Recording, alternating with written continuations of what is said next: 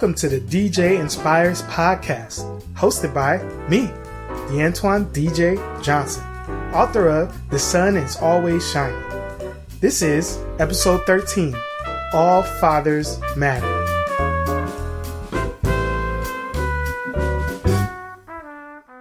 What is up? What is up? It is DJ here, episode 13. Um, I, I so if you've been following me on my social medias, um, I kind of put out there that I was going to delay this episode a week.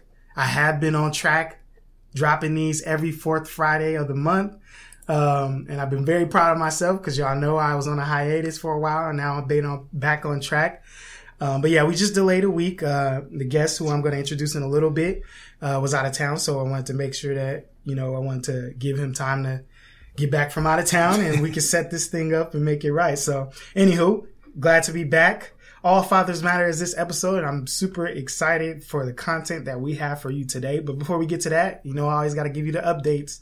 So, um, I am off for the summer with my business, um, DJ Inspires LLC uh, primarily does work in the schools. So schools are out for the summer and I'll be on break with that. Super excited about some things that are coming to fruition as far as next school year. Got some contracts that are um, going to be in the works. So I'm super blessed that that's happening. Um, and as always, I do uh, want to do more speaking engagements. So if you are a person who has the power to make that happen, um, you can always contact me by email at djinspiresall at gmail.com. So definitely hit me up if you are looking to bring a dynamic speaker who has an amazing story to share and who can inspire and uplift the people that you need and want to inspire. Um, and as always, the book, The Sun is Always Shining, is available on Amazon.com, Barnes and Nobles.com, and my uh, publisher, xlibris.com. Feel free to uh, purchase those. Amazon is always putting that Joker on uh, sale. I have no control of that. uh, one time I uh, go on there, I'm like, "What? My book is this price?" I, am just like, "So you, you gotta you gotta be on your on your toes." I I went on there a couple weeks ago, and my hardcover, which is twenty nine ninety nine, was on sale for like nineteen ninety nine. I'm like, somebody would have came up if you paying attention to Amazon. They periodically put my put my stuff on sale, but uh, feel free to check that book out. Um, it's I've heard nothing but good things from people who have read it, uh, so definitely check it out. Um, so today this episode, I had to bring on my man Jeremy McWells. So, um, backstory about our connection. Um, we went to the University of La Verne together. I transferred into La Verne. I believe you yep. all four years. Uh, oh no, oh, transferred, transferred, in as oh, well. yeah, that's that. right. That's right. That's ah, right. Yeah. So yeah, we're transfer club. Transfer There's club, another one of our friends uh, that we have a connection with, uh, Michael Sakoto. Giving mm-hmm. him a shout out. Mm-hmm. Uh, we he was also a transfer, so we just kind of the transfers we stuck together, man. Yeah, that's right. Shout out to Mike. Created that bond. So, um, but yeah, so uh, we went to the La together, mm-hmm. and um, I I don't know how we exactly got connected, but I was kind of I ran track and I was kind of doing my thing setting a poetry scene. I if you remember. Right. That's yeah. right. That's right. So I when I got on campus at La Verne, I did a um, tour and I just asked the person who was giving the tour like, "Hey, um, you, do y'all do open mics? Do y'all do poetry stuff?" And she's like, "No, not really." So I was like, "Oh, you know, I might try to do that." And she kind of shut it down like, "Oh, good luck."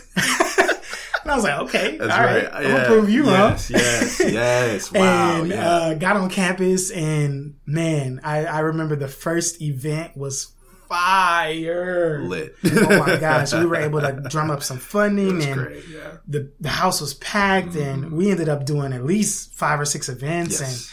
and um, it, it got so popular on campus that they the the campus, some of the campus, I think the um, I'm jacking his name up. I think it's Jim.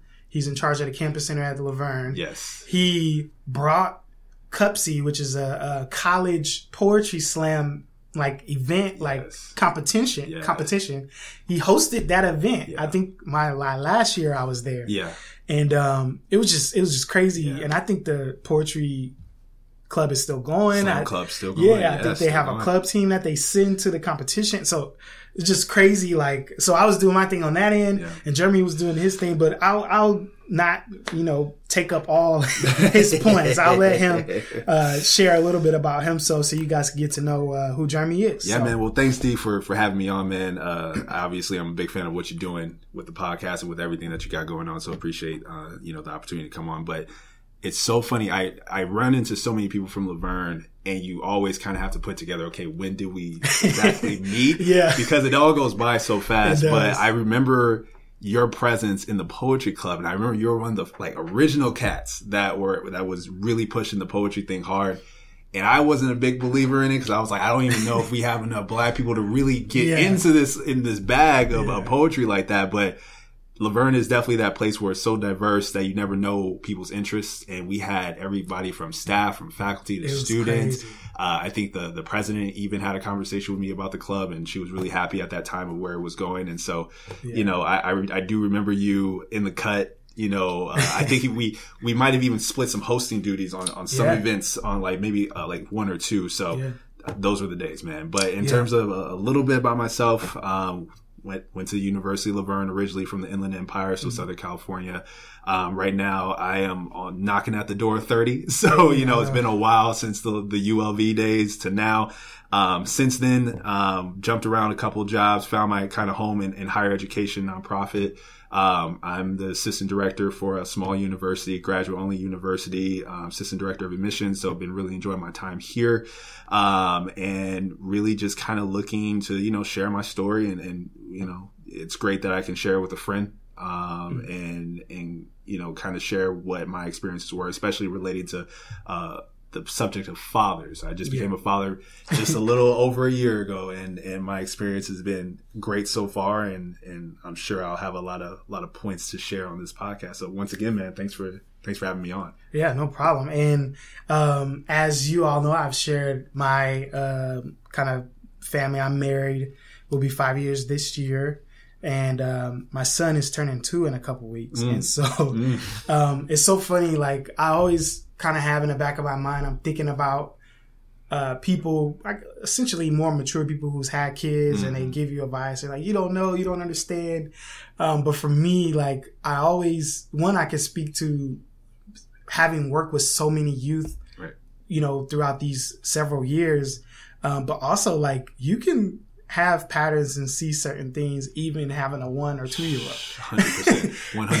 Yeah, absolutely. and so you absolutely can't discredit anybody who mm-hmm. has had a kid in right. general. But I think for us, we're, we're going to speak to, because our journey as fathers is just beginning, mm-hmm. but we mm-hmm. can speak to what we've picked up from our relationship with our fathers and how that is determining where what path we're going to go on, what journey we're going to go on mm-hmm. as we continue to be fathers right. um, going forward. So, um, obviously, we want to shed light and bring light to fathers in general. Originally, um, if you were listening to the last podcast, um, I wanted to do Black Fathers Matter, and I think that's going to have just because um, Jeremy is black, as you know, I am black. And so we're absolutely going to speak from that perspective right. because that's what we know. Um, but I really want to not alienate other fathers out there because there's some things that I think we're going to speak to that's going to apply to any father who listens to this. So, um, definitely want to shed light to fathers in general. Uh, but I really wanted to start with this article that I read. It was published last year in July 2018. Um, it was a CNN article and it was, um, it's called Black Men Are Succeeding in America. And the reason why I want to, to start with this because when you talk about fathers, there's a perception about fathers, but even deeper than that, it's a perception of black men. It's a perception of Latino men. you know, there's a perception that's out there. And I, I want, uh, this article was so interesting because it brought to light some of the things that I think are going to come up when we start talking about fathers. Mm-hmm. Um, and one of the, is, is a couple of notes that I took from it. You can, um, you can Google it. It'll come right up. Black men are succeeding in America, CNN. Uh, if you want to read the entire article, it's very insightful, but, um, it's just, just some note, notes I wanted to point out. So, there was a share. They did it like a a, a, I forget what the study. I think it was Kaiser, some type of study that they did, um, and they looked at the share of poverty among men by race and ethnicity from 1960 to 2016. Um, very interesting. 1960, when you think about those times, you're fresh going into civil rights era or as, as far as overcoming uh, Jim Crow law and things like that. Um, that's about that time where it's kind of gaining traction to now, uh, four years ago, where you would think we've made progress. You would think things is, have started happening. I, when I saw this article, I was like, oh, this is very intriguing because the idea is black men aren't succeeding. Uh, black men are, mo- are, are most likely ones that won't be successful. And so, um, an article that's bringing light to that is very interesting. But here's some notes about this. So I'm, I'm gonna work my way up to black men. So white men, uh, in 1960, only 12% had a, uh, were in poverty. Um, and now to 2015, 9%. So they had a 3% drop. Asian men went from 14 in 1960 to 12% in 2015. Hispanic men, which in my mind, and I don't know if this is the case for you, Jeremy, is probably the most closely um, represented to us as far as struggle. Absolutely. Right? Absolutely, okay. Yeah. Um, 29% in 1960 for them to 14% in 2015. The huge drop though, and I think what this article is really trying to point to, black men in 1960, 41% were in poverty. And now to 2015, 18%. percent mm-hmm. Mm-hmm. the number has dropped mm-hmm. tremendously. Um, and it, so it was a despite a proportion a portrait of race relations that often highlights the negative especially regarding black men the study was the kaiser family foundation. Um, it's the truth is that black men will not be incarcerated are not unemployed and are not poor even if black men are more likely than other men to experience these outcomes. In fact millions of black men are flourishing in america today. Now and i'm just to give myself a break, I'm gonna, can you speak to like the perception, what the media tries to portray black men as, or even Latino men? Like, how do they portray minorities to make you believe that what we just read right now is not the case? Uh, well, I think it's changed. The narrative has kind of changed, I believe. And I, and when I was reading over everything that we were going to kind of talk about it, I was, I was thinking about well, when for black men specifically did it change in my lifetime? I think when Obama got elected, mm. 2009, there was a there was a shift, yeah. right? I do believe that there was a shift in the media, the way I mean, even within our own communities. Um, when you're able to see somebody like that of that stature, you know everything that Barack was able to do leading up to that point, and then him on that podium, he's sworn in, it changed the game yeah. for black, brown, underrepresented, yeah. anybody who's been counted out or in some type of uh, you know, marginalized community. I yeah. really do believe that it gave us hope and expanded kind of our our range of what we can do. And so I think from that time till now, I think there's been a lot of change. And I think if you look uh, even before 2009, it was so different. I mean, think about the the movies. think about the, yeah, the different shows that were out. Think about the different, you know, even yeah. the songs that were really popular, the artists that were really popular. I think obviously if I use 2009 as a this pinpoint, prior to that, it's the stereotypical thug image, mm-hmm. uh, you know, tough guy if nothing else image, um, the jock, um, mm-hmm. you know, maybe the, the the perception that the family isn't all the way put together. Yeah. Um, so you have right the broken home and we still have that kind of today but it's just the range is so different right uh, where black men can be really successful, for instance, on a TV show, can be really successful uh, in school. Um, you see more young African American, brown uh, adults. I, I, think of the show Insecure, yeah. right? I, one of me and my wife's favorite or shows, Blackish. or Blackish. Yeah. You would never really see something like that, in my opinion, before 2009. Um, you know, you had shows, obviously iconic shows no matter you know what he did or, or, did not do. Bill Cosby, The Cosby Show, yeah. right? That was uh, such a jewel of its time. But after that, you didn't really see a popular show outside of that. But now you have so many grownish, blackish, you know, insecure that are really doing well. and in order for those shows to do well, they have to do well in white America as well, yeah. right? So yeah. as as you know with with your background in, in media, um, so I think the portrayal from you know us being a marginalized community has really, really changed to almost, you know, we can go into any role in the media. We can be portrayed, um, in different, you know, in any news article. I know we get, a, I see, I follow like this stupid, uh, Instagram page, the Shade Room, and yeah. like they, they have all the time I see, and you know, all of my friends, no matter what background you come from, all my friends are, are following this one account, but they have such and such senior at this particular high school got 30 offers mm-hmm. to Ivy League schools and Cal States and yeah. UCs and East Coast colleges. I would have you know, you never saw that prior no. to 2009, in my opinion. You know, that would have never made news. And yeah. I see that all the time with around uh, in the high hundreds of thousands to not millions of likes. So the fact that that narrative is now being built um, for the past, you know, 10 years, I think that's just a really really really strong difference than what you saw back in the day. So yeah. i it, it's inspiring.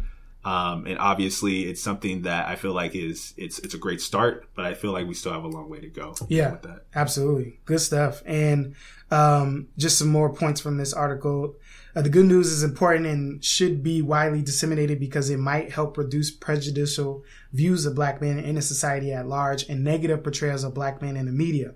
It should also engender hope among all African Americans, particularly young black males. And you spoke to it in President Obama being elected. I don't mm-hmm. think people in in general, maybe the majority white folk or whoever, um, I don't think they realize how powerful that was oh for minorities oh in general. Oh for him to be elected, 100%. for us to see him lead, for him to be reelected, and whether you believe he. I know there's arguments out there he didn't do enough for sure. black people, sure. whatever. Sure. But just the idea of we, the highest of the highest, we reached. We reached. We got somebody it. that looks like us mm-hmm. reached that. Mm-hmm. And before, the the idea might have been, oh well, ball player or right. rapper right. or you know th- those are the kind of the ceilings that we were there's not too many doctors in our neighborhood. And it's funny it was all around us but we never paid attention to because what was made for us to pay attention to was rappers was kind of i wouldn't say like no that's not the term. You should say it. I would say low level but like it, it's a low bar right? Yeah. I, am yeah. not the talents that we possess as yes. people, like in your job and, yes. the, and, the, things that I do in life, like it goes beyond just that. Like yes. we're more we're more talented as a people mm-hmm. than being a rapper or being a ball player. Mm-hmm. Like, um, and in fact, like when you're a ball player or a football player, like those are God given talents. That's right. That's right. and so, right. um, and I spoke to this um in one episode about like um in the Black Wall Street episode of like,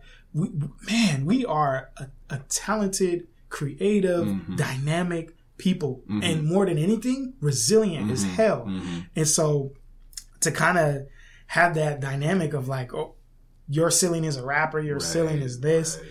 and then president obama like nah your ceiling is the president of the united states of america yeah yeah yeah and yeah, so now like yeah. you're right like i think in the last couple years like it, at least in two year, two or three years ago, I would never thought I'd be a business business no, owner, no, right? I no, would never like I would tell people I never could be a business person. Like. I can't sell people, I can't right, do that, right? And I'm here, right? Right. and right. our business has doing well for only being in existence for a year, right. and so you know, I, I really and I say this a lot, like especially to my students or when I'm speaking, like I really feel like I could do anything I put my mind to.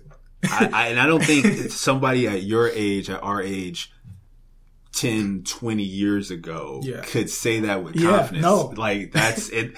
That's not a lot of time from, from today to that time. That's insane. That's very true. Very true. Um, so another two more nuggets that I thought were so interesting. Black men who worked full time, had some college education, or were married were more likely to be members of the middle or upper class by the time they got to their 50s um, and then we found, for instance, that the odds that black men make it to the middle or upper class are at least three times higher for those who, those men who marry compared to their peers who never married. And you spoke to a little bit about broken families. Right. And right. that number literally speaks to like when you have a united family and mm-hmm. united fronts, mm-hmm. like the sky's the limit. Mm-hmm. When you are battling you have baby mamas, and you have all these different mm-hmm. things that kind of mm-hmm. keep you from being successful or mm-hmm. that hold you back, right. so to speak. Right. It, it, doesn't fully allow you to flourish. Yeah, man. I mean, when when I read that particular part, it reminded me of the fact I, I had a, a dear friend of mine who told me during the time that I was getting married, he was he was saying, you know, remember, marriage is great, it's it's really good, but your mentality has to be correct going into it.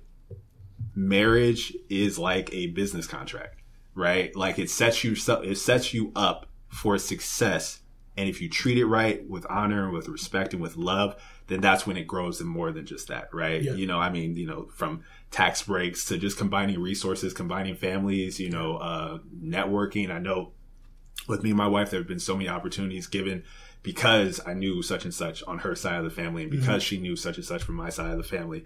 Um, and I think within even our community, once again, maybe even at 2009 when we saw Barack with Michelle, mm. you know, looking great. They look mm. great together. Seeing them with the kids, mm. you know, uh, Sasha and Malik, Malika, I believe. Malia. Malia? Yeah. yeah, Malia. Yeah. and they were babies at that time. Yeah. And seeing how, how cool it was to have your family front and center. Mm-hmm. To our knowledge, Barack has never had any infidelity, you know, extra side pieces or anything like that and to see such a strong presence, like I said, not even just for black people, but any marginalized community or anybody, yeah. like I said, it feels like, you know, they've been counted, counted out in life to see that and then to say, okay, that's the standard. That's yeah. the bar. So how am I going to try to replicate that within my own lane, within my own life? Yeah. I know for me, like that's, that's, that's when it hit. That's when it turned on for me and uh, and it feels good to have these these platforms to talk about being a dad, talk about being a married man. I like yeah. I said, I don't even I don't I've never even heard of anything being talked about prior, you know, to 2009. Yeah. So, yeah. you know, I, I, really do think that um, that marriage point, man, that was that was really really good that we were able to pull that out of the article. Yeah, very huge. So uh, now we got to talk about how this information goes into fatherhood. That's this right. episode is about all fathers matter. What does any of that have to do to fatherhood? And just like there are perceptions of our perceived success, um, we are perceived a certain way as fathers. Right. Um, we were talking just before the, the recording that um, the biggest perception of a father that has kind of existed for the test for for a long time, in my opinion, is that fathers are to provide and that is the main responsibility of a father mm-hmm. and in some instances yes you you are to provide for your family but nowadays and the reason why I've kind of stood on this new thing that I'm about to say is I've worked with so many young boys who are missing vital connections with their dads. Mm. And these are not kids whose fathers are not in their lives, mm. but they might as well not be mm. in their hmm. lives mm-hmm. because they are not making those vital connections that they need to make yeah. with their uh with their kids. Right. And the the the perception is that you are being a provider and nothing more than that.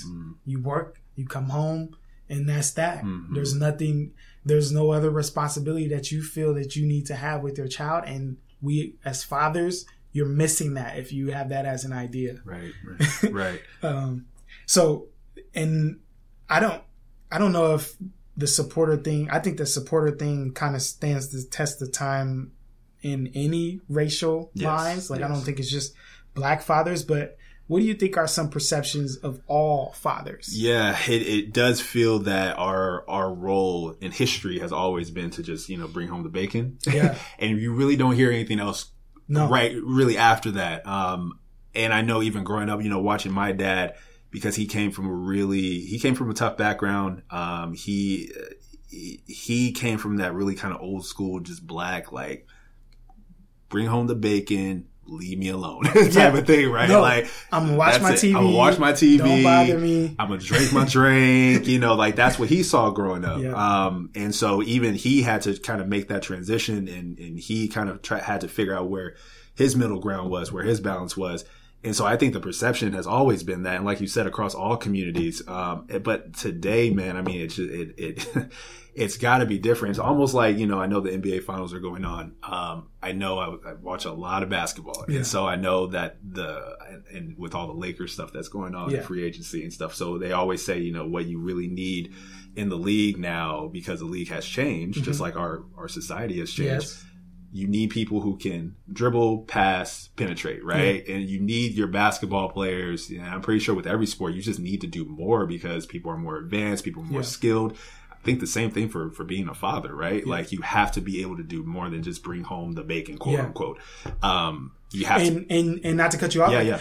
Not only do you have to be well rounded um, just because it's it's good for you. But right. like if you want peace in your home, oh. if you want those vital connections and relationships with your children, mm. you absolutely need to do this. Yes. Now, if you don't care, if you don't have like if you don't have any care in the world, right. you think your family's good, right. you don't have no worries about that, don't listen to anything that we're saying. Right. Turn it off right now. but if you sense in your family that you don't have this connection with your son, where I, I've talked to plenty of boys and they're like, I can't even talk to my dad. And I gotta coach them on how to talk to their dad. Like, this is, if we're going down this path, we have got to stop and yes. we gotta go down a different path because yes if I can't talk to you as my father, right. how do you expect me to have any kind of conversation or connection with any man that I come in contact with right. as I grow up in life? Right. Uh, especially the, the authority figures. I know we'll get into that a little bit yeah. later, but the, you know, the, the authority figures, if it's, you know, the, the police, yeah. if it's, you know, a teacher, if it's anybody trying to even mentor you, just having, you know, that kind of space needed. Like, I don't quite trust you because yeah. of what happened with me and my father. Um, but I feel, I think you're absolutely correct. The more well-rounded fathers can be, the better off you will be. I yeah. need to be able to hug my kid, to yes. kiss my kid on the forehead, and let him know that to be loved and to love me yeah. is perfectly fine. Yeah. Like that's that's nothing that's wrong with that. Nothing wrong it doesn't with hurt my masculinity Not or anything. Not at all. Not and it's and it's welcome. I saw a great Instagram video, and this was probably like six months ago. It was right, no, maybe like even a year plus ago. It was right before uh, Taj, my son, uh, that he was born, and I think a kid was coming back from camp or something of the sort, mm-hmm. and the father, Hispanic family, Hispanic father, just bum rushed him, mm-hmm. hugged him, tackled him to the floor, mm-hmm. kissed him on his forehead. The kid had to be literally maybe 19, yeah. older kid, but just having that moment with his son who's been away obviously for some time was so just heartfelt. I yeah. mean, you felt it through Instagram almost. Yeah. And you know, you, I, like I said, you just don't see that enough, yeah. man. It, so to have black and brown fathers embrace their, their children, I, I, feel like it's, it's key for that child to be successful in other relationships. Yeah. And I think that's the, the most important, uh, missing piece. Yeah. Um, and, I, I, always speak from this perspective because it's, it's so important because I've worked with so many young boys um, who are going through this um, it, it, it's so key to create that bond and that connection because these kids are missing it mm-hmm. and they won't outright come and say dad just one they don't know how to right. and, and two they just don't know how dad is even going to react like right. some some of these boys are even scared to approach dad and it's just like there's a way that you could be masculine and manly like because we let's say we're fathers and we love on our sons. Mm-hmm. I tell mm-hmm. my son I love him every day, kiss mm-hmm. him all the time, hug him, and, hey, give me a hug. Absolutely. Like, that doesn't make me less of a man that I do that. Right. Like I, I know that that is a dynamic that's out there that keeps men from being fully present or fully um, showing that love towards their mm-hmm. child. Like it, for me, I'm all about breaking down these old tattered ways of you yeah, know what I mean absolutely. of like parenting because we're stuck and yeah. and and some some older folk, mature folk. Um, I used to call them old heads, but somebody checked me. That, you know, I, it, I, it, was meant for disrespect. Yeah. I guess I could be nice, but like, you know, some of them will continue to go down their same path because it has worked. Of course, of course. From their perspective, yes. Yes. Um, but if we're really trying to have a real conversation, like the best, most effective way to be as a father, one is to be well rounded. Mm-hmm. As another, you have got to love on your kid. You cannot be afraid to tell them you love them. You cannot be afraid to hug them. You cannot be afraid to give them a kiss. You have to let them know that that bond exists. So when they get older, when they get to a point where they're having these, when they need to have pivotal conversations mm-hmm. with you, mm-hmm. they need to be able to mm-hmm. come to you. And kids are not going to tell you every little thing. Sure, sure. But you got to have some type of relationship with your kids so they can tell you something the game has changed, you has. know, in terms of what is out there lurking for kids, oh, yeah. you know, and, and, and like you said, you know, the older generation, maybe the fire and brimstone style of parenting, you know, maybe that worked for them at that time because what was being exposed to children, it was adequate to, to approach children like that. But yeah. there's so many with social media, with all the avenues that kids can go on, all the opportunities kids have and all the issues that will get quickly introduced to them in school, mm-hmm. You have to have both parents, but especially the father, especially with our young boys and young girls, being a be we have to be able to be that that presence in their lives so they could talk to us about about these things. We have sons. Yeah. I feel for the guys who have daughters who are our age because it's it's even different. Yeah. You know, making sure that you know, children are going to go through. We went through a bunch of stuff yeah. coming up, right? You yeah. can that's unavoidable. Mm-hmm. Boys and girls will go through completely different things. I mean, if it's police yeah. brutality with boys, just as an example, and having to navigate that conversation, or if it's you know um, the opportunities of just moving through love and, mm-hmm. and sex and, and and being promiscuous with with girls and how to avoid those those mishaps there's just so much there. So yes, I do agree with you. That style cannot, will not work. Let's just be clear. I, Let's I mean, just be clear. Yeah. I'm with you because it's just there. It's just too much. It's, and I don't care what anybody from the older generation said if you had these opportunities and these pitfalls that are waiting us and our children's children's children and yeah. moving on, you know, there's no way that it would have been as easy as you claim for it, you know, would be. So I, I completely agree. Well-rounded fathers are a must. Uh, if you are raising, raising a boy or a girl, you just have to be in the game. It's changed too much. Yeah. And I, I think the next question I was going to ask yeah. was uh, how do we attempt to change the narrative of fathers right. in general? Right. And um, one of the things I was thinking about is I feel like um, through social media and just in general with these new age generation fathers, we've become more open to loving our children. Mm-hmm, mm-hmm. Um, what do you think has ch- changed our mindset um, towards this as opposed to like staying hard and showing our kids like, hey, like, I, you know what I mean? that, that, masculine, like whatever they do, that macho, like that bass, what, the voice. what, what, has changed our yeah. mindset? You think? I think first of all, what you're doing, right? What you're doing by having this platform and and and having this avenue in which we can get the word out on that. First of all, this is okay. You yeah. know, this is effective, yeah. um, and and we should all do it as a community as a brotherhood of men, right? So I feel like what you're doing, you're contributing to the push. So that that's excellent. I think another thing is seeing examples that work. You know, um, like yes. I said, I, I, keep on referencing it, but you know, you saw Barack up on that stage. Yeah. He had his family right there, and you heard of no extracurricular activities with him and, and somebody mm-hmm. else.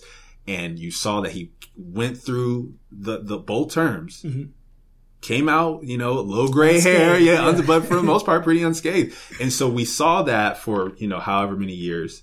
And we're like, okay, this, it could work. Yeah. And now that we see that it can work, now I can go ahead and try to, in myself, to try to figure out how I fit in this mold now of how I can be a father who can be successful, juggle the kids, juggle the wife, bring home the bacon, mm-hmm. uh, protect my family, and still love on my children and my wife um, the way they need, you yeah. know, and, and like I said, sometimes just, you just didn't see that in our own communities or through the media, but when you see it work, then you're pretty much, I feel like you're in the clear at that point. Yeah. Now, now it's on you. Yeah. You know, you have the blueprint in front of you. Now it's on you. The ball's in your court. So yeah. I, I feel like that's, huge. Once we see something could work, I mean, it's up to us to go ahead and make it make it work for us. Yeah, my pastor, um, I credit him for I credit his teachings and his challenges to us to be better people mm-hmm. for my growth as a person right. over the last four or five years. Right.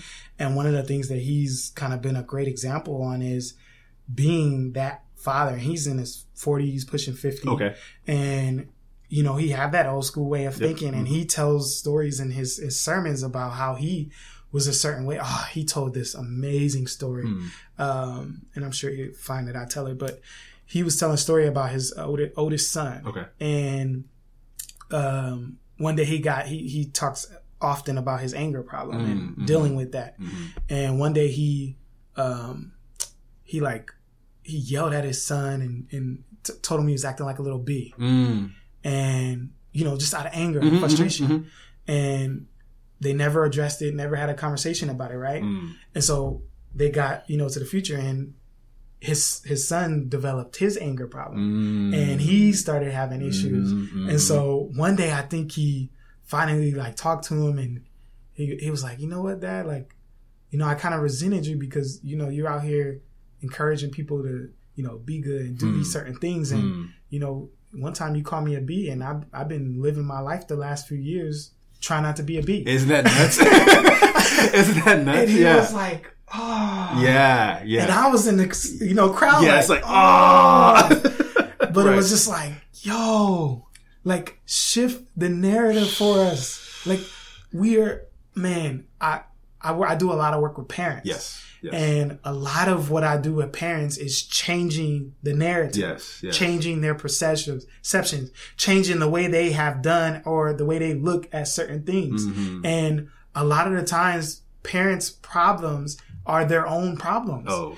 um, it's lack of patience. Yes. It's um, doing things that just do not work, Yes. and they're willing to keep doing it Yes. and beat a dead horse. That's you know what I mean? Right. And so, and it's just like for me, it's like, yo, you could do so much. Like you could get so far if you just help yourself out Mhm. by just adjusting and changing the way that you do things, Mhm. and and kind of in a way outsmarting your child. Oh, you have to. You Yeah. are always you, you know more. You're more wise. Of course you are. Yes. And so. I'm gonna put more onus on you to make the changes. Mhm. I'm not gonna force your kid who doesn't fully know or fully understand like Yes. how to go about life. Mhm. You do. Mhm. I, I, I, there was a Mhm. video where I was yelling at parents. I'm like, you know, when you're arguing with your child, like the person that I expect to be the bigger person is you. You're right, the parents. right, right, right, Why right. are you arguing with your child? Yes, yes, Like, yes. I, you are the example, and the, I'm, I'm gonna say this, and I know you've heard this Mhm, before. mhm. Um, in Black communities, and it sounds like in Latinos, because I work with a lot of Latino parents. There's this idea that kids should be, um, no, do as I say, not as I do. Do correct. Yes. And I freaking shut that No, down you have to because. The first of all, the premise of it is dumb. yes, When you really think it's about idiotic. It truly is. when you think about kids, yes, yes. like one of the first ways that a kid learns Mm-hmm, out the womb Mm-hmm. Mm-hmm. is visual. Yep. Absolutely. Absolutely. They watch. I see you That's it. as a kid. That's the first learning strategy Right. that I am able to utilize as a kid Right. is I see. So as they get older, as kids get older, that that is probably their strongest learning ability Yeah. as far as seeing you do something Yeah. and I mimic that. Then the next thing is probably I hear it and then I Yeah. will, you know, mimic it from there. But first is visual. And so if you telling me a certain thing, if you saying, Hey, I need you to do this, but I'm seeing you do something totally different, Right. either in your interactions with your friends or family or whoever, or even how you connect with me. If you say do this and then you lie to me about something, like your word is not bond. I'm seeing that you are not telling me the truth, Right. but yet you're telling me.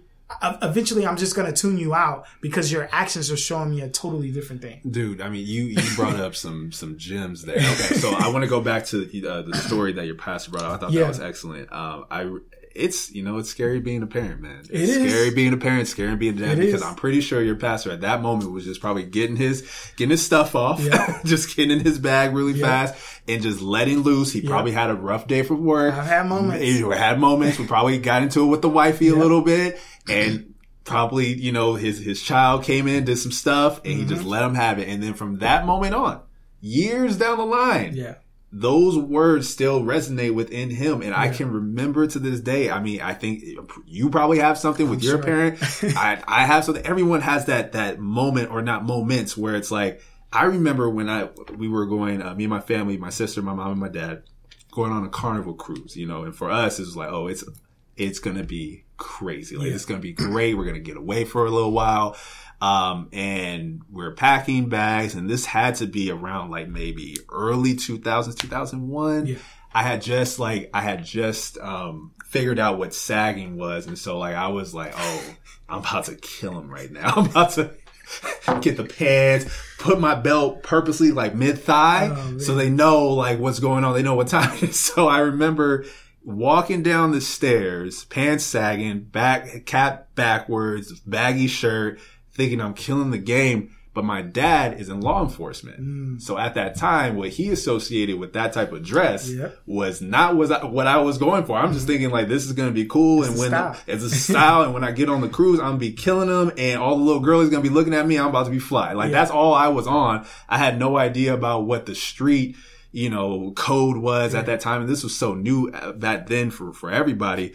But I remember he lit me up verbally, like mm-hmm. just let me have it in front of my mom and my sister. So not only was that embarrassing, but it also kind of, I think at that moment, like I felt a shift in our relationship because mm-hmm. I'm telling you, like it was biblical the yeah. way he let me have it. And we, from that point on, for the like, in, you know, 10 years down the road, I mean, struggle to get mm-hmm. on the same page, right? Because what I think for him, he saw me in a different light, knowing that, oh, my little boy can go down that road in which I see every single day. I gotta slam kids to the ground. Yeah. I gotta talk to their parents about how they're never gonna see their kids yeah. again. And I just saw that within my little boy. Mm-hmm. And I, and I had to put myself in his shoes now that I have a child. Yeah. It can be frightening. Yeah. I, I, I get why he reacted like that, but be, it is so scary because that one moment in your pastor, uh, in, in his child's life and even within mine and my dad can change everything. Yeah. Everything. Just yeah. that one moment. So that's that's astounding to me. Yeah. yeah, that's a great point. So yeah, just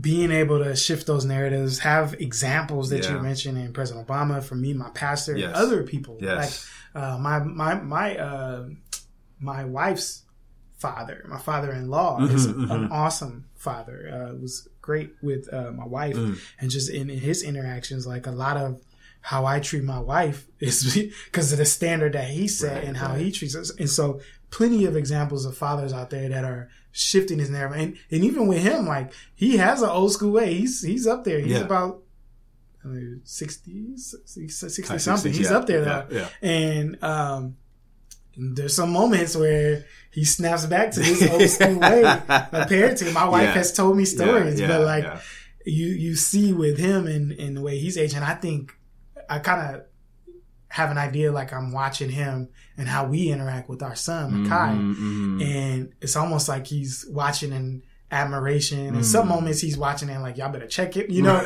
but it's just like, it, it's, it's interesting, like, him and knowing how he has was raised and how he has raised mm-hmm. um and still in moments can go back to that yeah, yeah, watching yeah. us like the way we parent as me a counselor my wife a therapist mm-hmm. like we just have a different way about how we go about parenting mm-hmm. Makai and mm-hmm. will we let him get away with stuff? No, like, right. like we'll have ways and we'll, we'll discipline, we'll go about that in mm-hmm. the way mm-hmm. that we need to go about it. Mm-hmm. But I think for us, we are totally open to shifting the narrative and changing the way, um, typically how kids have been raised through black folks' eyes through black folks' minds. One hundred percent. I mean, even the conversations of discipline. Like, what's the first thing when you got in trouble? You yeah. already knew what time Whooping. it was. Whooping. Yeah. And with anything that was around, by yeah. the way, like just whatever that was around, it was just going to be that was going to be the you're whooping tool. Yeah, yeah, you're getting it with that.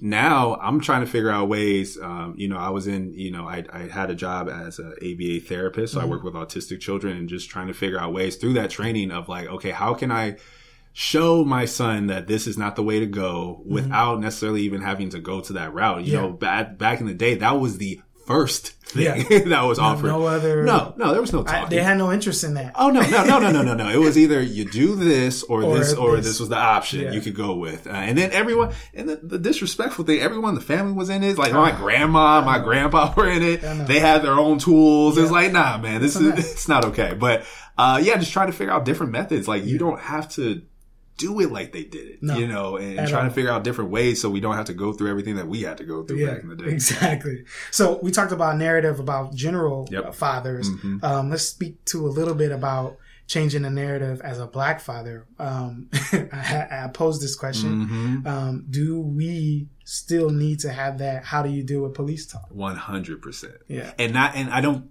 think that that's anything to do with how fathers need to quote unquote change. I think that's just the standard whenever yeah. you're dealing with uh, folks who are coming from marginalized communities or coming from an ethnic background where yeah. historically, you know, we tussled don't with the police. don't have a great police, relationship. Yeah. And I think it's, I think there are a lot of cops out there, a lot of law enforcement folk out there who are doing an excellent job. They go above and beyond. So I'm not talking about them, uh, but there are still, there's still that to presence. This to day, this I'm sure man at, at, the time of us recording this podcast, Man. there's a police officer out there who is uh, picking on marginalized folks doing certain things that's right just un, unacceptable. Yeah, and you you you fear to you know you, you never want to get that call mm-hmm. right where something has happened. You know, first it was like, oh, you never want to get the call that you know your son or daughter is in jail. Yeah. Right now, now it's gotten to the point you never want to get that call where officer took out your kid. Yeah that's insane. like that's that's insane. Like my son is one. Yeah. I can't like he he's just getting the hang of walking. Yeah. To fast forward that into, you know when he's driving. Oh I saw gosh. I saw a movie. I don't know if you caught it. Um, it was with uh oh my gosh, I'm blanking on her name. Widows. Do you remember that movie? It came out maybe like within the past year uh, Viola Davis. Oh, yes, yeah. yes. Did they rock or they they, it was like a group of women? I think I yeah I, yeah. I saw it a little bit. It was a, it was a pretty solid yeah. movie, but um, it turns out spoiler alert for anybody yeah. who didn't see it, but it turns out that the reason that the the original couple split is because and led them down this this mm-hmm. terrible path was because the cop there was a cop who pulled over their son. He was driving this red uh, Mercedes. Mm-hmm really realistic situation that could happen yeah. We got pulled over. He was on the phone. Mm-hmm.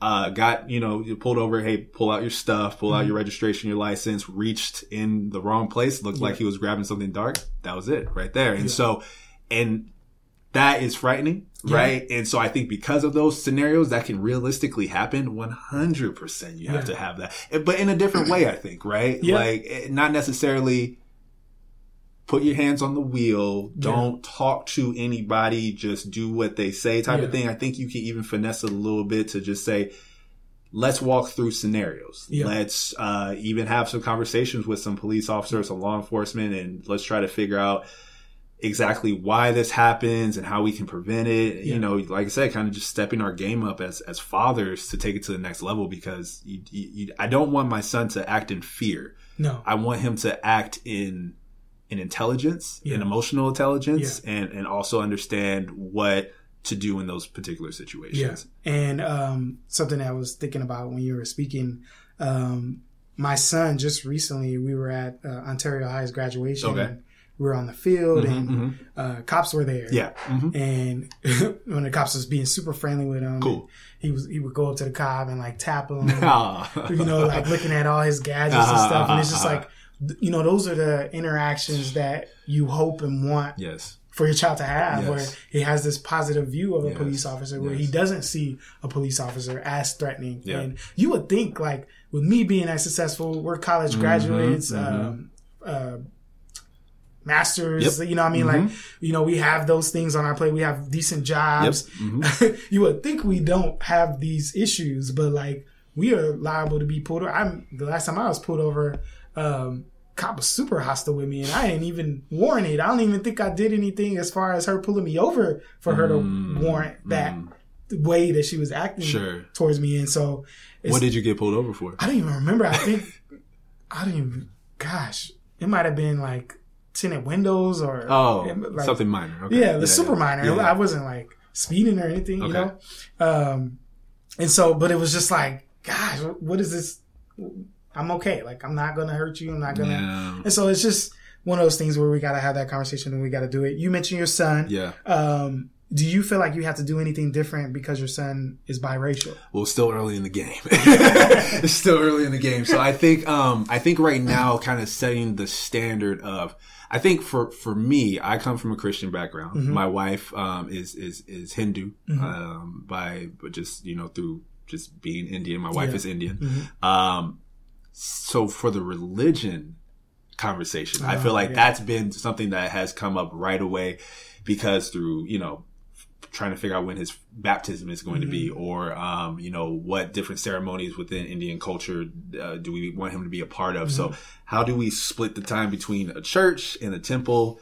And so while you know if obviously you're great. you're not going to have to deal with a whole lot of that but but you know i want and my wife said something great and my wife my wife is my wife is my wife is great and she really warmed my heart by saying well i want taj to be just like you mm-hmm. i want him to be respectful of all cultures mm-hmm. and let him choose whichever religion he wants to follow so if he ends up being christian that's fantastic yeah. that's great she's christian i'm christian no problem there um, but he's got to find out for himself and also he because within Indian culture, the, the temple is directly connected to their culture, it. right? It's almost one and the same. Yeah. And so, and for us as black people, there is church and there are a lot of social norms that take place within the church, but mm-hmm. it is kind of separate at the same time yeah. because not every black person goes to church. A lot of Indian people, you go through the temple for so many gotcha. different reasons. Yeah. Um, so just understanding, I think for me at this point, and he's not a part of this conversation because he can barely speak, but, but just like, okay, so this month we're going to go to church for this particular event. We're going to go to, to the temple. We're going to do this. We're going to do that. And them explaining everything for, to me. So I have mm-hmm. context of like, okay, this is exactly what's happening. Those are the conversations right now that are taking place. I think in the future, the big one is going to be, what am I?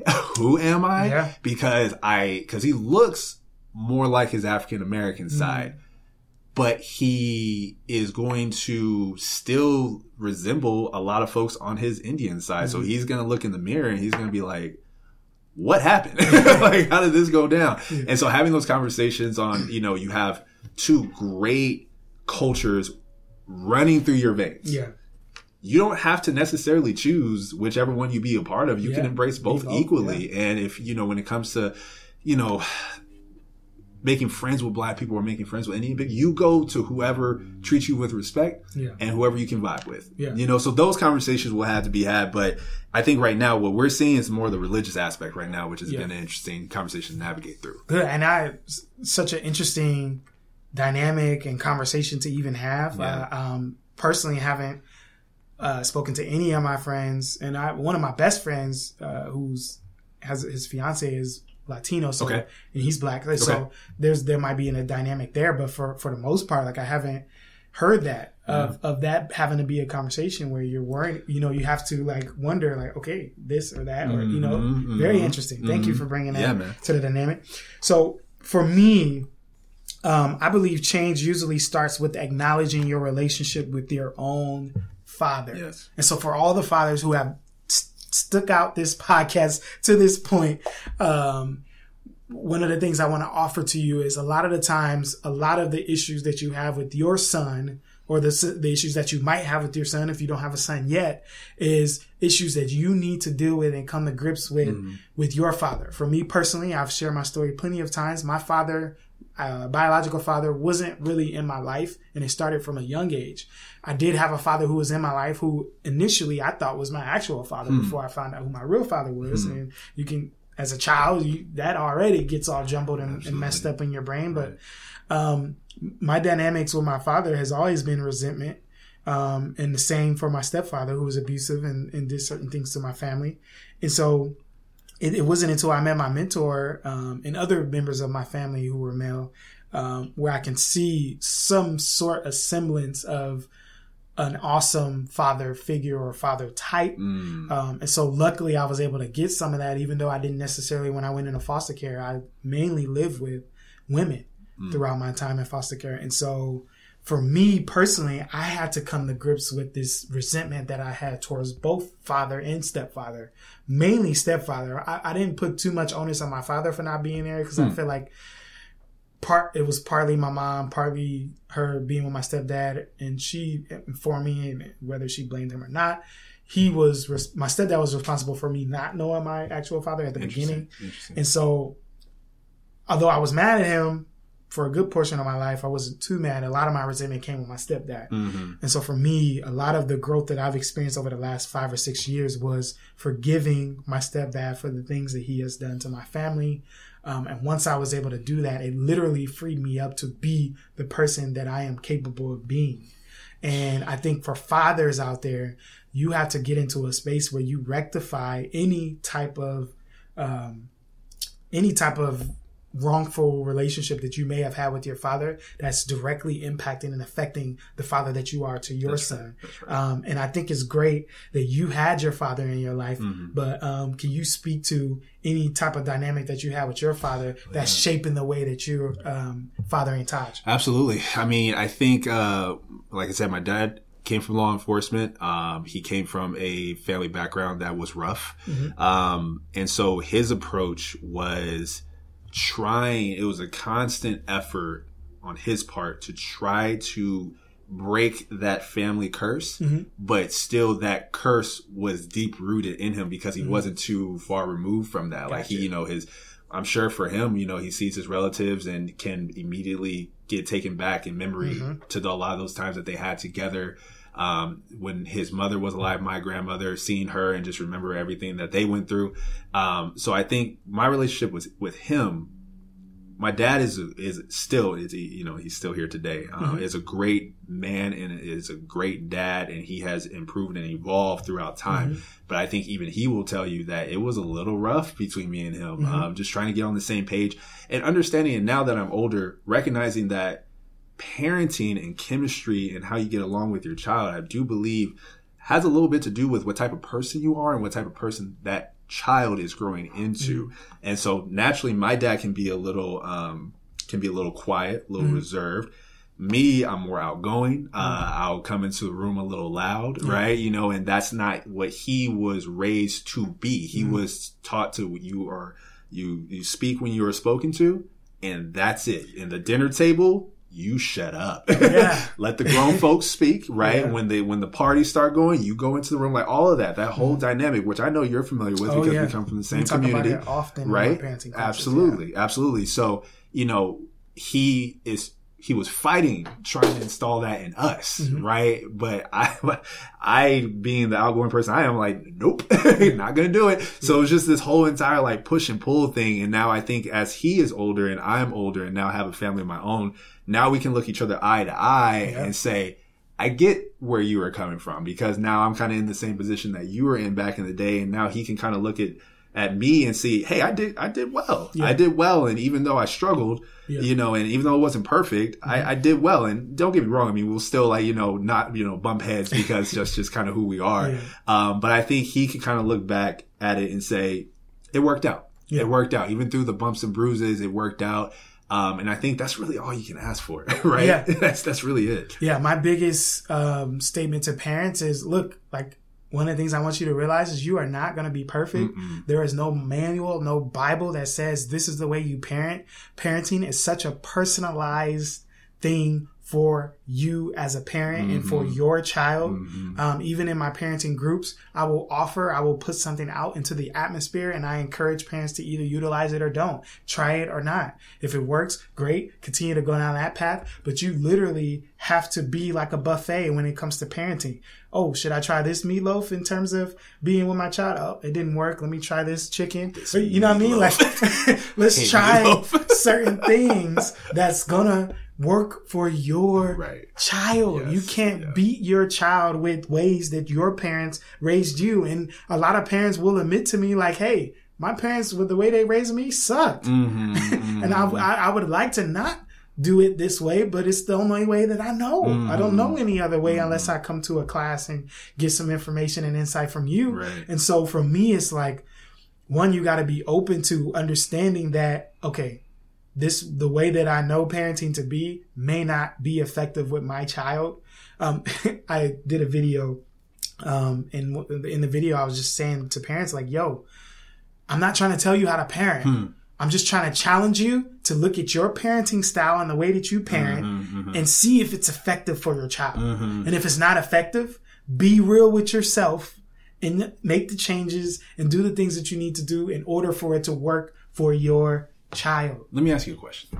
Let me let you are very involved in everything that you do, and I know that you speak to parents. How is that? Because I know when it comes to parenting, you know, when somebody I feel like isn't qualified to tell me how to raise my son, even at one, yeah. I'm like, all right, yeah, whatever, yeah. right? Yeah.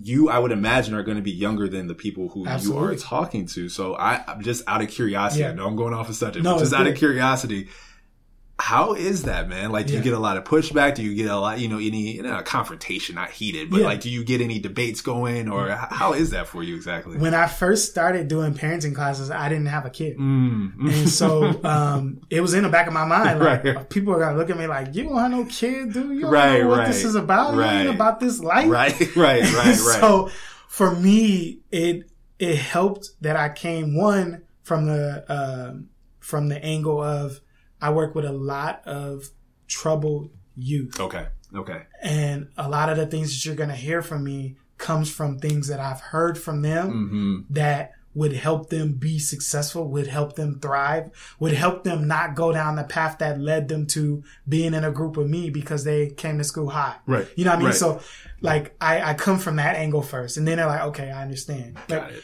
it. one of the things that, um, and you know this as a presenter as well, mm-hmm. like a lot of the things that's going to sell you to people is your level of expertise Absolutely. on a subject. Absolutely. And because even though I didn't have a child when I first started, um, my level of expertise in working with troubled youth mm in particular mm-hmm. um, helped me gain notoriety or uh, acceptance with parents mm-hmm. of like, oh no, he he gets it. Okay. And I and I and I challenge. I've I probably in all the times, and I've probably worked with 50 plus parents over my time.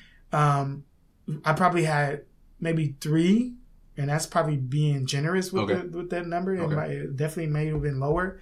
Three, one parent in particular, I remember who was like, you don't know, man. The way that you you talking about being friends with your child, you can't do that. And I'm just like, I'm totally okay with parents doing that too. I'm like, look, I'm here to offer advice, offer strategies, I'm not trying to tell you what to do. Mm-hmm. I'm just trying to help you create a better relationship with your child. Mm-hmm. Um, these strategies, these things that I do work with me when I work with children. And now I can say to today, um, parents have tried these strategies Great. that I'm giving you Great. guys and it has worked for them. Yes. I, I, I, have surveys that I give to parents at the, at the end of these classes and most of these parents are saying, this is great. I want to recommend this to other parents. Like they love it. Mm-hmm. And so, yes, I absolutely had that uh, reservation or you know trepidation going into it yeah. of like yo yeah. they're gonna they're gonna push back they're right. gonna they're gonna hit me but for me I think the most important thing that I do is I don't go in there acting like I know it all I don't go in right. there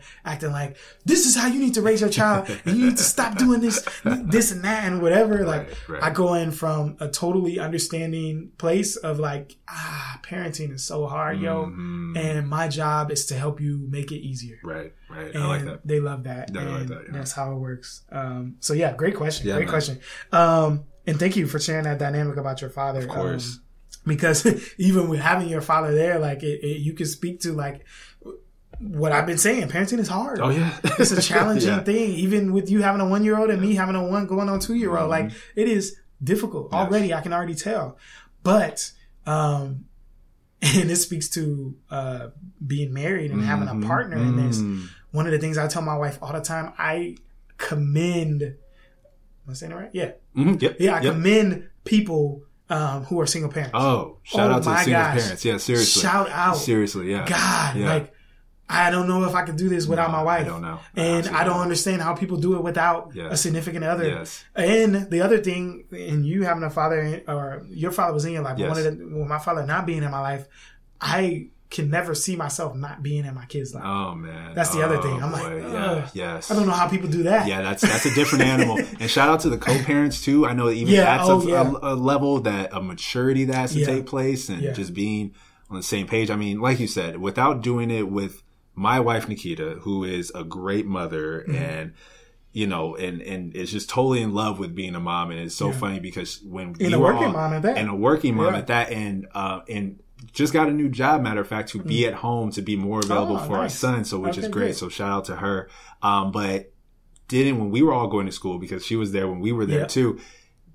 If you asked her at that time, 2009 ish, she'd be like, I'm probably gonna live in New York. I'm probably uh, gonna, you know, you know, loft, yeah, right, like, loft somewhere, businesswoman type yeah. of thing. She never thought that she was gonna be a mom, and now is in total love with being a mom yeah. and also chasing her dreams, but also being there for her child whenever he and you know if another one comes down the line, he or she may may need. And so I, I I don't get it, man. Like I don't yeah. know how you do it by yourself. I have a lot of colleagues here, a lot of friends who who do it, and I'm like, God bless them. Yes, God, it's crazy. It is, me. and um, as a father, husband, um, I, I I feel like every time I'm doing podcasts and stuff, I'm like halfway in the doghouse with my wife. Like I, we, I owe her a date, something heavy. Gosh, but like, I'm as a as a husband, like yes. I'm like I'm willing to do whatever it takes to make sure that she's good, mm. so we could keep our relationship in mm-hmm. order. Because I, man, this is a whole nother episode. Oh, but like man. our marriage post having Kai, and Damn. it's different. yes. It's different, and yes. there's so much love and attention that we have to give Kai. He's so needy in that sense, and but we and at times we'll neglect each other and the love that we need to give to each other. And with me being so damn busy and yeah, yeah, yeah, having so many different things on my plate, like I have to be super aware and hypersensitive towards her needs and the things that she needs. Bro. So, babe, I owe you a date. By the time this podcast drops on Friday, yes, we will go out and Indeed. do something. But just, just one of the things I want, and the reason why I brought that up, and and, and I think you could speak to this as well, mm-hmm. as parents, as father, and we're going to close up in a little bit right now. As fathers, having a child has drip, put me on a level of, of purpose and mm. drive mm. that I have never experienced in my life. Mm-hmm. it is mm. something about when my son was born, like the level of tenacity that I have gained mm-hmm. with him being born. I don't know what it is. It's just I just have another level of like, yo, I gotta get it. Yes. I gotta get. Yes. I, can you speak to that a little? Hundred percent. I feel like well, you're falling into your purpose now, yeah. right? Well, where the the main purpose of us, you know, and no matter what you believe, I do believe that the main purpose of us being on Earth is to procreate. Number one, yeah, right? One, like yeah. that, that's you have to expand the population. Yeah. So when you fall into your purpose, in my opinion, I believe you get this new life, you get this new energy. You doing what you're doing right now I think is fueled by your son's presence yeah. and obviously your wife's presence as well. Yeah, absolutely. I think for me, you know, always being on the lookout on what's next for me, yeah. right? Um, not so that I can elevate in my own career, which, you know, is great. Yeah. Um, but obviously, you know, okay, like I want to put Taj and maybe have the option of him going to private school yeah. or him getting certain lessons yeah. or, you know, I want to save up for his college fund or yeah. what type of car is he going to drive for his first car? Like all of that stuff would have never crossed my mind prior to Taj being here. Uh, but now it you can't help but think about it. Yeah, like, it's like yeah, and they come up so fast. Like yeah. you know, like we were trying to figure out, okay, like uh, you know, let's get a budget together for the first birthday yeah. party. Okay, all right, let's do this, let's do that. I know we got to work on the second birthday. Got to work on oh the second gosh. one, right? um, and what what's going to be the first activity? So he's going to do swimming lessons. Yep. Number one because it'll tire him out and it'll give us a better time putting him to bed. Let's be uh, clear, right? whatever it takes, whatever it takes. But also, so he gets that experience as well. So yeah, you're right, man. Everything that we do, if it's even interacting with, you know, uh, with my job here, you know, if it's emailing a student, making sure that that's on time, making sure yeah. that I put in good quality work at my job so yeah. I don't have to ever fear that I'm going to get yeah. let go. Like it's just not even a thing because it's not just me anymore. It's not just me and my exactly. wife anymore. It's also him and, and making sure that I'm from a professional standpoint to the, even the way you work with, uh, your colleagues, making sure you don't get caught up with anything, right? Like making sure that you have equity in your place of employment so you don't ever have to worry about yeah. all the crazy stuff that can happen in a workplace, yeah. like the harassment stuff, right? Oh, like yeah. always making sure that you're in a position where it's like, well, I don't have to worry about that yeah. because I have a family that I don't ever want to put them at jeopardy because I lost you know my my my income yeah so all that stuff like you said it, it, fuels you it's your motivator and i think when you fall into your purpose man you know it's it's easy it's really easy as fathers like there's a head the term is being the head of the household. Right. And for me, in the past, that would have been, all right, let me provide and bring home the bacon mm-hmm, and we're good. Mm-hmm.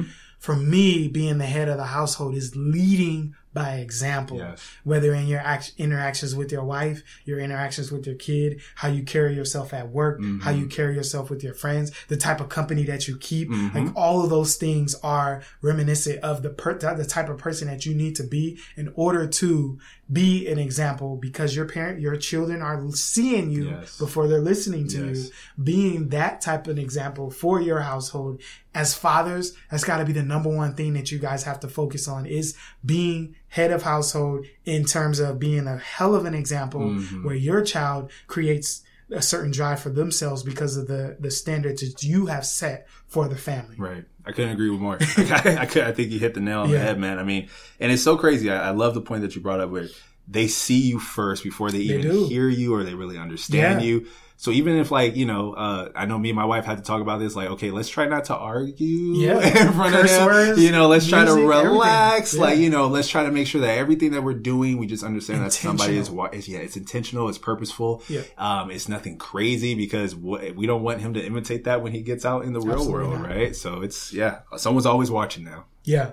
Um, so it's finishing up. Um, I, I think it would be, uh, the duty for us to kind of leave you guys with some final points, some some final action steps for you guys to kind of work towards being a better father. If you feel in your own mind that you aren't the best father that you possibly can be, um, I think maybe we can go back and forth, or sure. maybe we both can offer. Sure. Um, let's start with one thing you want to work on personally.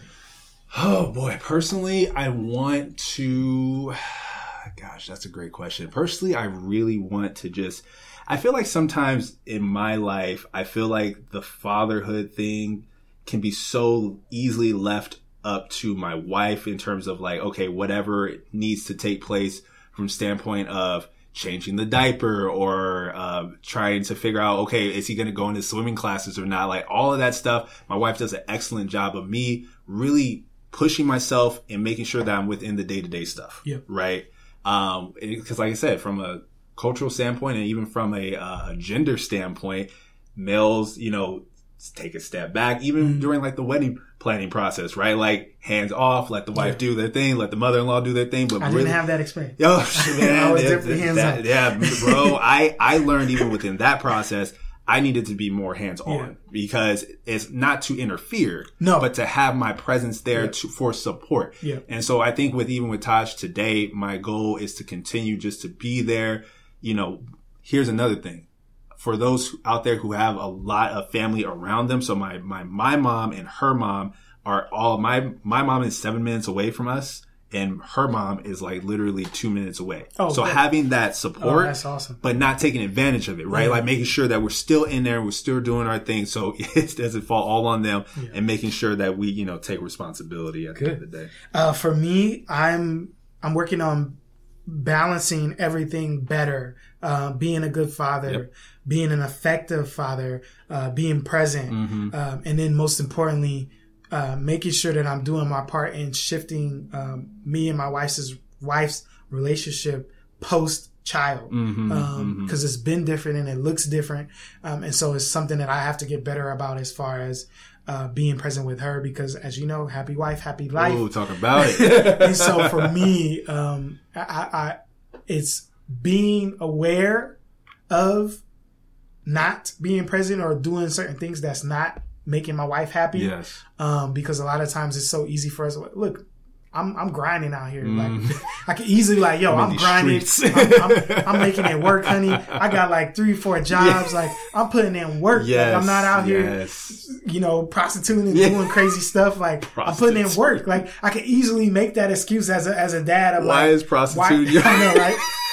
I'm, but like being serious, yes. like, I, like I'm out here getting it, That's and right. I could easily use that as an excuse to not be a good husband, 100%. to not be a good father. That's right. But for me, it's being aware of that and understanding, like, for me to have the most fulfilling life, yes, I have to challenge myself every day. When every day, every yes. Day and especially when I feel like, oh, I'm slipping. I, have been committing myself to the business more than the family or mm. uh, to my wife. I need to change that. I need to change that dynamic. I need to make sure that I make some time with my wife so that we together can move forward together, mm. effective as a cohesive unit. 100%. And so that's for me balancing and balancing effective and challenging myself when I start to get that big head, when I start to feel like, yo, I, I got the right yes. to be a certain way. Yes. Well, well, you don't. Not really. Especially right, if right. you want a happy family, yeah. cohesive family, you got to be willing to challenge yourself That's in right. that aspect. One thing I want to talk about real quick. What are you doing now that your father didn't do with you? Really quick, hugging, loving on him, kissing on him at an early age. And I don't remember, you know, at one years old what my dad yeah, and the I interactions. I can only yeah. see, you know, with the videos or whatever, but just making sure to start that trend now mm-hmm. and continue that all the way up to like, you know, what I mentioned earlier with the video of the, mm-hmm. the dad just bear hugging and tackling yeah. his kid, you know, that starts from not, you know, weeks ago from that video date that had to start, you know, from day one. And yeah. so I, I want that. And so in order to, to have that, he has to be used to that leading all the way up to those teen years. So for yeah. me, just continue to show him love physically, yes. not just saying it, but just, yeah. you know, come here, let me embrace you. Let me, under, let me, you, you will never not know that I don't love you. And yeah. I'm not saying that my dad never loved me or anything like no. that because it's far from no, far, that's right. far from that. Yeah. Um, but showing him in public and private, just like, hey man, like you're my son, mm-hmm. and I appreciate you, I love you, and I love what you're doing. Man. That's good. And um, going back to my students again, like it's it's not like my students are saying like, oh my. You know, my dad loves me, and even the parents or dads that I've spoken to, like, oh, I love my kid. Oh yeah, it's, you know, I do this, I do that, and right, do that. Right. And maybe um, for for the dads out there, maybe it's important for you to learn your love language um, because that might be a key tool to help you love your child better and Absolutely. figure out what's the best way so they know yes that you love them yes. as opposed to you perceiving that you yes oh they, well of course they love me it's my child yes but yes. It's, that's not always the case yeah uh, so definitely great point by you um, for me I'm doing the same thing man mm-hmm, mm-hmm, mm-hmm. loving hugging mm-hmm. kissing him yep. like everything that not necessarily because I didn't have it with my child but just because I feel like it's the best way for him in terms of his growth and his maturation and who he's going to become in the future. Yes. Um, yes. He's going to be an open, well-rounded person because he's receiving this love that I'm giving him. And it's not making him soft. No. It's not making him, it's just like, he knows that his daddy loves him. That's right. And we're gonna butt heads, and we're gonna have moments where he he he he does he doesn't go to me when he bumps his head or whatever. he goes straight to mom, yes, and I be trying to yes. interfere and, and, grab him like I got you, son. Yeah, yeah, yeah. But yeah, like yeah, yeah. just knowing that he could, yes. if mom is not there, come to me. and back. there has been moments. Yeah. We had a moment where he fell off the swing. Oh, he was running around the park and got knocked over by the swing. Mm he was down for the count and he came straight to me and we just embraced for like mm. the longest. Yeah. Like, I got you. Yeah, man. And I want you to know that I got you. Yeah, man. And I think I, we need more fathers out there who are doing that and just say, I got you, not just by words, but by actions. Absolutely. Because as I mentioned multiple times on this podcast, children are going to see the example better than they're gonna hear you say whatever you have to say. Absolutely. like they they are visual learners first before they're anything else. That's right. And so you have to lead and model, model, um, and that goes into the advice that we um, would give to people who will be fathers soon or who are fathers um, in the next few years. For me personally, the advice that I'm going to give to you is you have to have the attitude of model. Yeah you have to be the person that you want your child to be mm. and that's real talk mm. um, obviously they're not going to do every little thing that you do but your interaction you said it perfectly arguing with your with your wife um, in front of them like mm-hmm. those are powerful things that mm. these kids are picking up on and um, go back to the video that i posted on instagram like the earliest that I've ever seen a kid comprehend certain things that happen in their household, mm-hmm. first, second grade. Mm-hmm. so it's like these, these, kids are more in tune, yes. more um, understanding of things than we give them credit for. Mm-hmm. And so you have to have an attitude of modeling right out the gate. Right. Right out the gate. Right. What advice do you have? I, th- I, think it falls right in line with what you're saying. And going back to what I said earlier, mm-hmm. there's some, there's always somebody watching now, right? Um, if that's your child or if that's people outside looking in at your mm-hmm. relationship with your child. Yep. Um, so I think just having that, that mindset of, okay, I can, I'm going to be myself. I'm going to be me, but at the same time, I'm not going to let it go too far. I'm not going to, you know, argue too much or I'm not going to, you know, whatever it is that yeah. you need to kind of contain, yeah. right? Uh, for the sake of your child having the right visuals in his or her life. Just remember if someone is always watching now. Yeah. If it's inside or outside the household, I think that's the best advice I can give. Good point. Good point. Um, man, thank you so much Brother, anytime, for man. joining um, this DJ Inspires podcast episode, All Fathers Matter. Um, when you hit me up, like, hey man, I need, I'm trying to get a part of that. I, people don't believe me when I say when you have topics or you have stuff, mm-hmm. like, I'm totally open to whatever type of conversation that people can bring to the table. Yeah.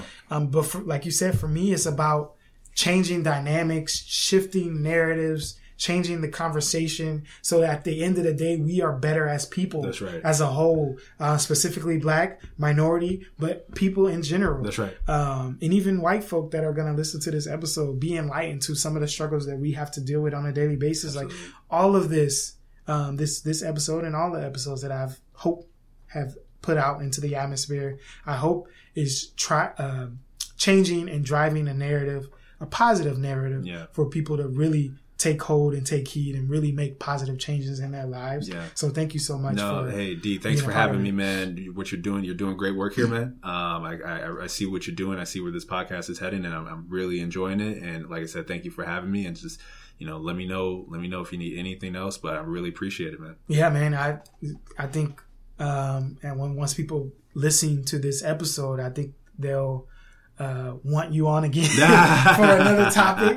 Uh, you're a very well spoken brother, Thank and, you, uh, um, maybe even getting Sokoto in here. I, oh, I'm yeah. surprised I haven't got him on yeah, yet. we got to do that. Um, but we got to figure out something. But um, thank you again, uh, and thank you, listeners, uh, for tuning in to the DJ Inspires podcast.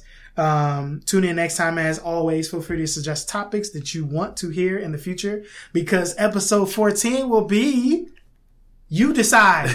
I'm gonna put a, a, poll either on my Twitter or on my Facebook or even on my Instagram. Mainly Instagram. I'm mainly on Instagram. That's a lot of bulk of what I put out is on Instagram. I'm gonna put a poll out. I'm gonna see what you guys want to talk about. I, I, couldn't come up with an idea for this episode, this next episode. I mean, um, and so I'm gonna put a poll out there. I'm gonna put something into the atmosphere. You let me know what you want to hear from me, um, what topic you want me to speak on, whatever. I'm, I'm I'm open. Let's let's find out. We got a whole month to figure it out. So episode 14 will be you decide. We'll figure it out. We'll, we'll, we'll find out. I'll make an announcement the week of the podcast dropping. But um yeah i'm excited to see what you guys come up with. So thank you for tuning in to the dj inspires podcast. Much love